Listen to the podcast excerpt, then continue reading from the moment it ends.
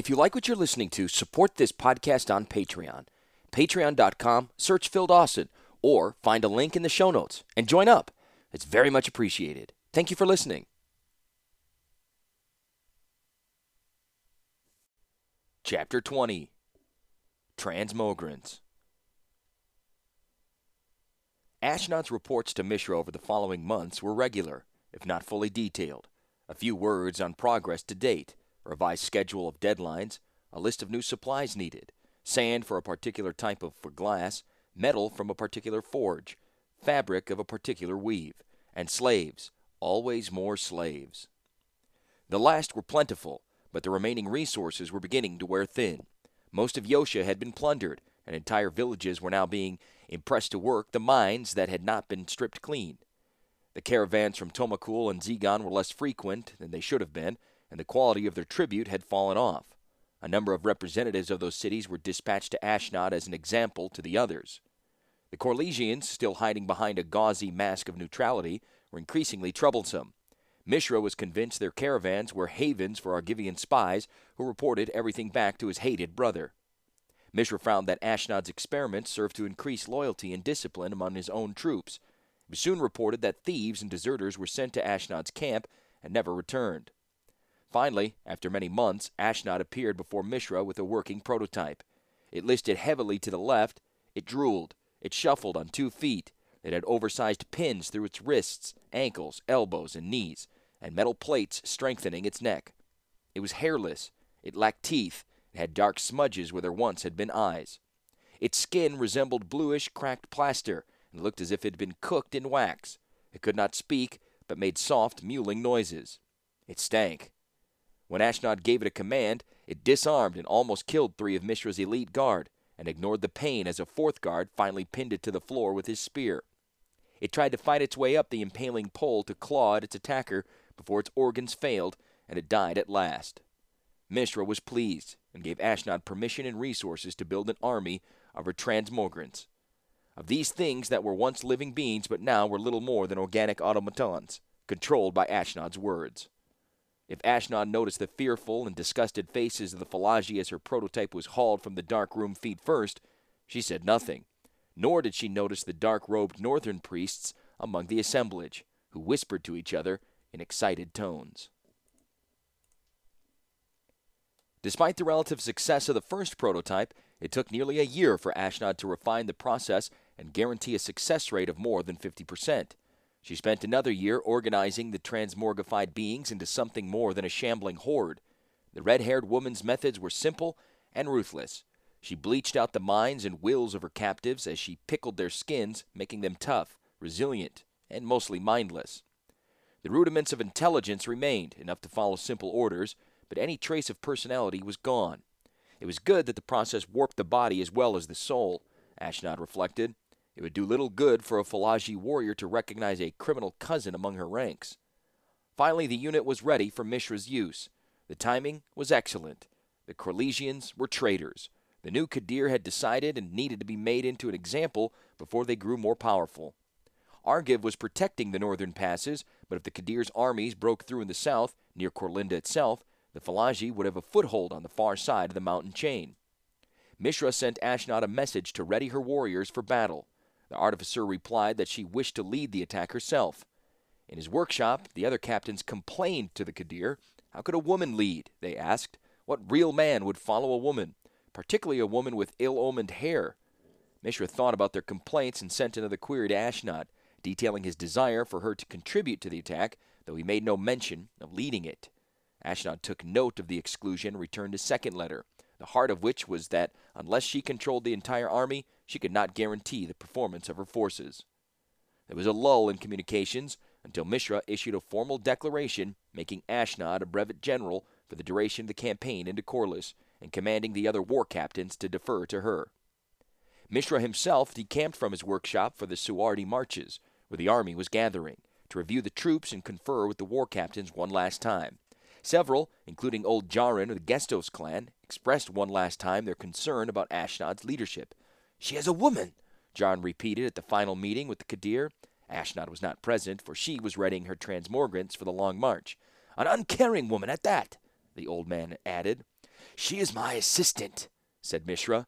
I trust her in all things. Do you trust your war captains less? Most wise of the wise, asked Jarin. I trust all to do their duty toward the Falaji people, replied Mishra. She is not Falaji, shouted Jarin, and several of the other war captains whispered to each other heatedly. She traffics in the unspeakable. Her abominations frighten the horses and disturb the men. She uses outlander wizardry. Mishra's face clouded, and he snapped, I am not Falaji either, humble servant. Do what you want without my outlander wizardry as well. Jarin's voice stuttered, and finally fell silent. A long, tense moment passed, but no other voice came to Jarin's defense. Even Hajar was a stone-faced enigma at his master's side. At last the war captain of the Gestos clan knelt before his Kadir and said, I appreciate the opportunity to voice my concerns, most mighty one, and understand the wisdom of your puissant decisions. The talk moved to other matters, but Jarin did not raise his voice again. The other war captains, though they agreed with the old man, did not broach the subject. In the morning, there was a grand review. Mishra and his aides, including Hajar, gathered beneath their pavilion as the troops passed in review. There were Falaji in the crowds, and Yotians as well, nervous and uncertain among the desert dwellers.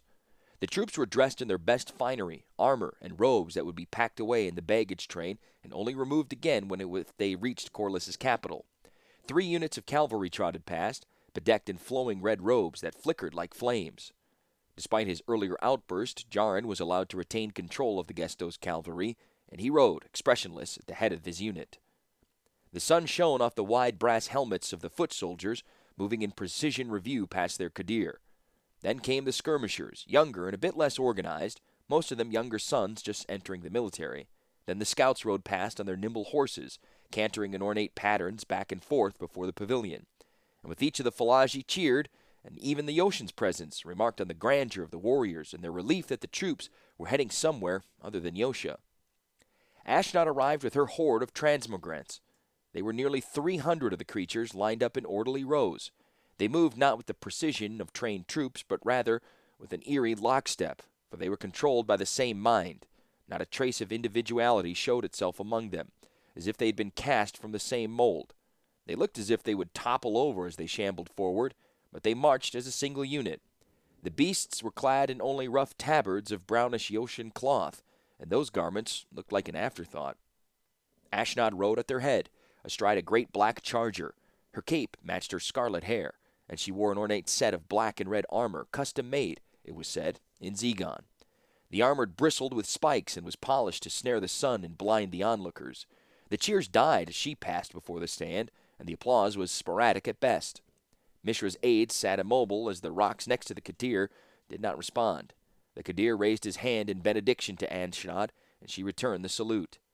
Neither paid attention to the lack of enthusiasm among the others. Last came the dragon engines, four new ones, operated by crews working within their bellies, pumping the bellows and keeping the steam pressure high to drive them forward. There were renewed shouts of encouragement as they towered over the populace. Only two of the engines would be sent east with Ashnod, the other two would be sent south along the Kher ridges to be spotted by the Korlisians, drawing troops away from the Falaji main attack. The crowd's spirits rose with the passing of the dragon engines, and after the review, the Kadir treated the populace to a feast. At the banquet, Ashnod sat at Mishra's right hand, and there was no doubt about the trust he placed in his general. Jarin was seated at the far end of the platform, but many of the other Falaji, including Hajar, stopped to offer words of encouragement to the old Gestos.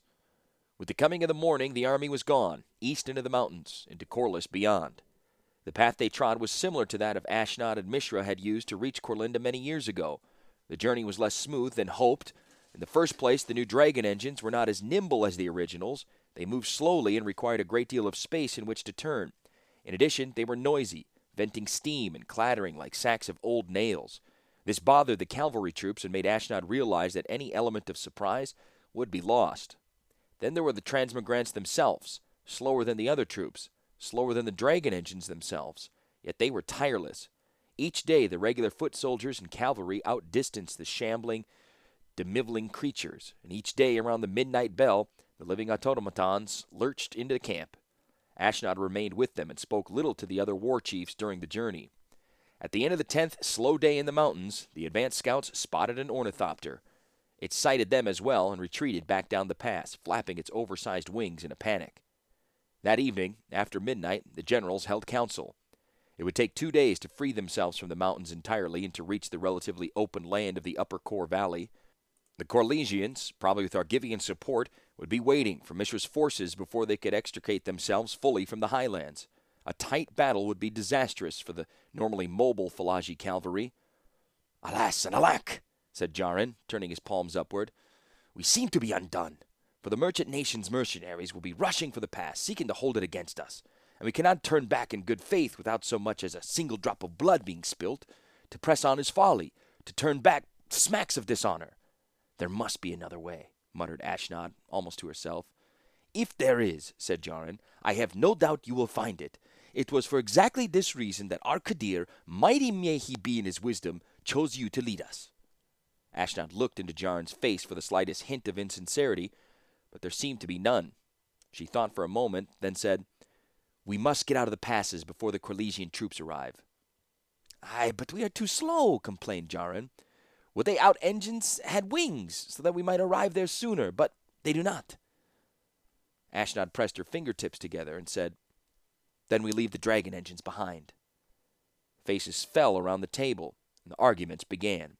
The engines themselves were useful tools, said one war captain, invaluable in battle.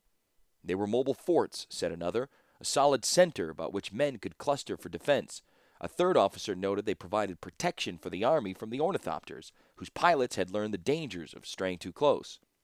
A smile flittered across Jarin's face, but he said nothing. The engines are too slow, said Ashnod finally. We have the transmogrants to provide a solid center to the line. Your abominations are slow as well, noted Jarin. Then they will leave now, stated Ashnod. They will be waiting for you at the entrance of the pass. She turned to Jarin. Unless you have a better plan, she asked silkily. No one did. The meeting was over, and Ashnod was gone again, leading her shambling creations ahead of the army and leaving the Makfawa to catch up as best as they could. The army reached the vale of the upper Kor before the Korlisians could respond fully. Still, word reached Ashnod of a large force of Korlisian troops coming up the valley. Scouts had spotted ornithopters in the sky above the Korlisian troop column, proof if there still were any doubt of it, the nation's complicity with Urza's Argivians. Korlisians would be within striking range the next morning. That was more than enough time for Ashnod to lay a trap. The plan was simple. The foot troops were drawn up in the center of the plain, flanked on one side by all three units of the cavalry. The transmogrant stood in the center of the line, serving as an anchor, hidden behind a thin line of foot soldiers. The skirmishers would emerge the enemy van, drawing it to attack the line. The transmogrants would be revealed, and on Ashnod's single signal, the cavalry would sweep in along the flank, destroying the Korlisians utterly between the swift-moving horses and the unyielding transmogrants. Jarin was politely unimpressed. Falaji cavalry was made for quick strikes, he observed, not for running down entire units of the enemy. New uses for old tools, said Ashnod, who was thoroughly tired of the old Gestos war chief. And if the Korlisians do not take your offered bait, asked Jarin, if they encamp and wait for reinforcements? Then the dragon engines catch up and we fight more traditional battle, snapped Ashnod. Tell me, Captain, would you question Mishra's orders so often and so heartily? The older war captain stiffened, then replied through clenched teeth, I have my orders, which are to follow you. We will deploy along the flank and await your signal. In the morning, the Korlisians arrived, a force equal in number to the Falaji forces. Two ornithopters were present, the one darted east at the first sight of the Falaji troops, reporting back to Urza and Tawnos, thought Ashnod. Surely neither artificer would be present here. There was no sign of war machines among the troops, nor did she see additional ornithopters. The skirmishers engaged the leading edge of the Korlisian troops, firing slings and light bows. Several units of the Korlisians charged forward, but were mastered by their captains and brought back, and the enemy formed into regular units. The Korlisians made extensive use of mercenaries, Ashnod recalled, so they'd be better disciplined than most of the ocean rabble.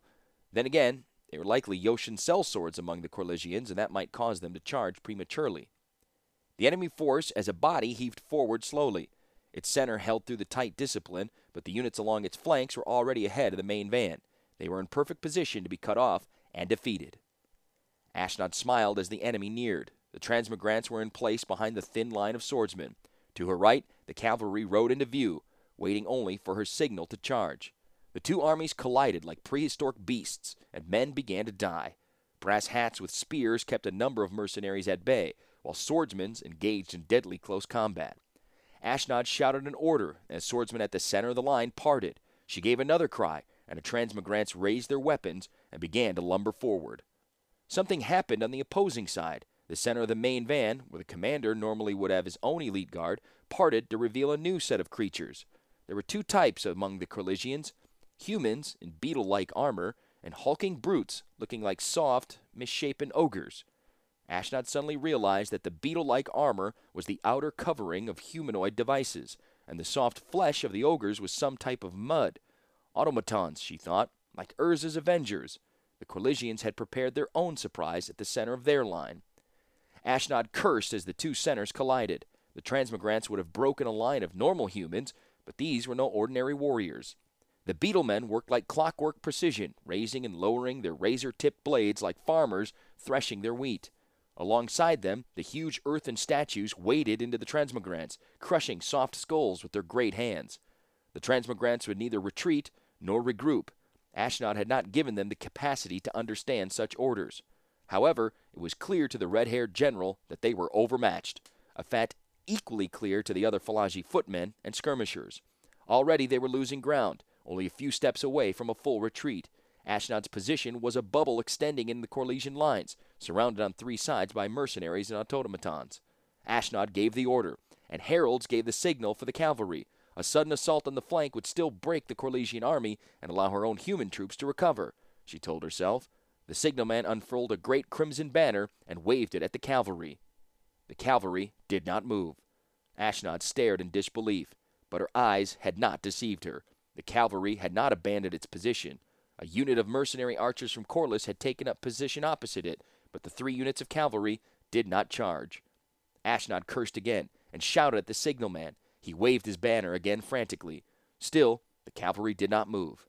Ashnod looked around. The left flank, farthest from the cavalry, was already crumbling, the Falaji footmen abandoning their spears and in some cases their helmets and falling back. Ahead of her, the blades of the beetlemen were ripping through the transmogrants to shreds. As she watched an earthen statue picked up one transmogrant, lift the creature over its head, and pull it apart by its legs and arms. The rotted remains cascaded down on the statue, but the clay automaton suffered no damage. Indeed, the cuts inflicted on the statue seemed to heal as Ashnod watched. The transmogrants had better success against the beetle warriors, and along the ground lay scattered remains of both dead human flesh and dismantled mechanisms. Ashnod looked to her right to the cavalry. Now it was finally moving. Then she cursed. It was moving backward, an orderly retreat in the face of mere archers. It was pulling away. The sight of the cavalry's retreat destroyed the remaining right flank. The troops wavered, then broke into a run. Both flanks were in a full rout, and the only thing holding the center was the remains of Ashnod's unit of transmogrants. Ashnod wheeled her own horse, and a pained look on her face. To abandon her creations felt to her as if the very heart was ripped from her flesh. Nonetheless, they would be destroyed. There was no one else to save them. She spurred her black charger and left the devastation behind her, hoping that the transmogrants would do enough damage to at least slow their pursuers until the Falaji were once more under the safe protection of the dragon engines. The transmogrants had done that part of the job well, for after repelling the Falaji invasion force, the Korlisian advance halted entirely. The enemy might have been hurt more than Ashnod had thought, or they were waiting for resupply. Possibly the mercenaries had clauses in their contracts excusing them from pursuing enemies into the mountains. Perhaps their own commanders were afraid of ambush, thought Ashnod. Regardless, there was no pursuit, save for the lone ornithopter that trailed them west for a day till they reached the dragon engines. Their surprise shattered, their force demolished, their transmogrants slain or lost to the last being, the troops gathered around the engines, reversed their course, and began the slow crawl back to Falaji territory. Half a month later, Ashnod stood in Mishra's workshop before his dark oak throne. She was sputtering in a rage. Treason! I gave a direct order, and Jarin here ignored it. Because of that, we were routed. Most Reverend One, said Jarin calmly, we did not see the signal flag for the assault. We had been told by our most revered war general not to attack until we saw the flag. When we saw the battle was going against our force, we pulled back to provide a screen to protect our retreating troops. More would have perished if we had not done so. We were defeated because he ignored the signal flag, shouted Ashnod. I did not see the signal flag, said Jarin, his face impassive. nor did the other war captains. Mishra patted the tips of his fingers together. Do you say my most trusted assistant is lying? No, most wise among us, said Jarin quickly, only that we did not see it. Such are the fortunes of war. A daring plan often comes to naught because of a simple thing. He looked at Ashnod and added, or because of a simple mistake in judgment. Ashnod looked daggers at the Gestos chief, but said nothing. Jarin added, We did retreat in good order. Most of the cavalry was unharmed, and the dragon engines were undamaged. They were, however, heavy losses among the footmen, and the brevet's general's own special forces were lost. What a surprise, muttered Ashnod. Mishra ignored the comment and dismissed the war captain. Can you believe his lies? the red haired woman shouted at the door while still closing behind Jarin. Mishra's face was tense and concerned. I had hoped your endeavor would prove successful. Success ennobles many an experiment. If you had pressed into Korlis, if your creations had secured us to Beachhead, then the war chiefs would be lining up to tell me how they knew you could do it all along. Needless to say, they are not doing so. It's all lies, replied Ashnod. They're afraid of me, of us, of what we can do, of our creations. The battlefield does not belong to human warriors. The dragon engines prove that. The transmogrants prove that. The battlefield is still theirs, said Mishra. His voice held no expression. Their swords succeeded where your mindless creations did not. But you leave me with another problem. Some of my chieftains thinks that I listened to you too much in this matter, that I showed weakness by depending on you. Weakness? shouted Ashnod. Let him try to run an army in the field. I will, said Mishra, because I am sending you to Sarinth. There was a long pause. Sarinth is on the other side of the empire, said Ashnod at last. Hard on the shores of Lake Ranum, agreed Mishra. A nation rich in metals and wood, material that we need here. I want you to secure the fealty of their leaders. You want me out of the way, accused Ashnod. Mishra held his hands open. You are the most trusted of my lieutenants. I fear for your safety among our other chiefs. You should fear their safety instead, spat Ashnod. I do, said Mishra, which is another reason to send you to Sarinth. Take a small force of men you trust with you. Gain their fealty. And if Sarinth doesn't want to swear fealty to us, inquired Ashnod briefly, then I will send a larger force, said Mishra, under a real commander. Ashnod bristled but said nothing. Mishra's eyebrows arched, and a kindly look passed over his face. It was an expression Ashnod had not seen in a long time. My student, he said, you do many things better than any man, better than any individual in my empire, but you are part of that empire, and you must go as your Kadir commands. Ashnod bowed formally. I respect your wishes, most wise among us, she said woodenly. Let me make my preparations for departure. Mishra smiled and said, One more thing? Ashnod turned at the door.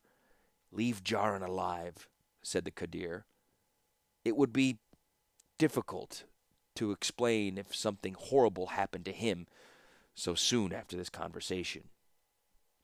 Ashnod's brow furrowed, but she nodded. The door closed behind her, and Mishra let out a deep sigh. Then he rose from the throne padded over to his great slate board, and began to reconfigure the legs of his new dragon engines.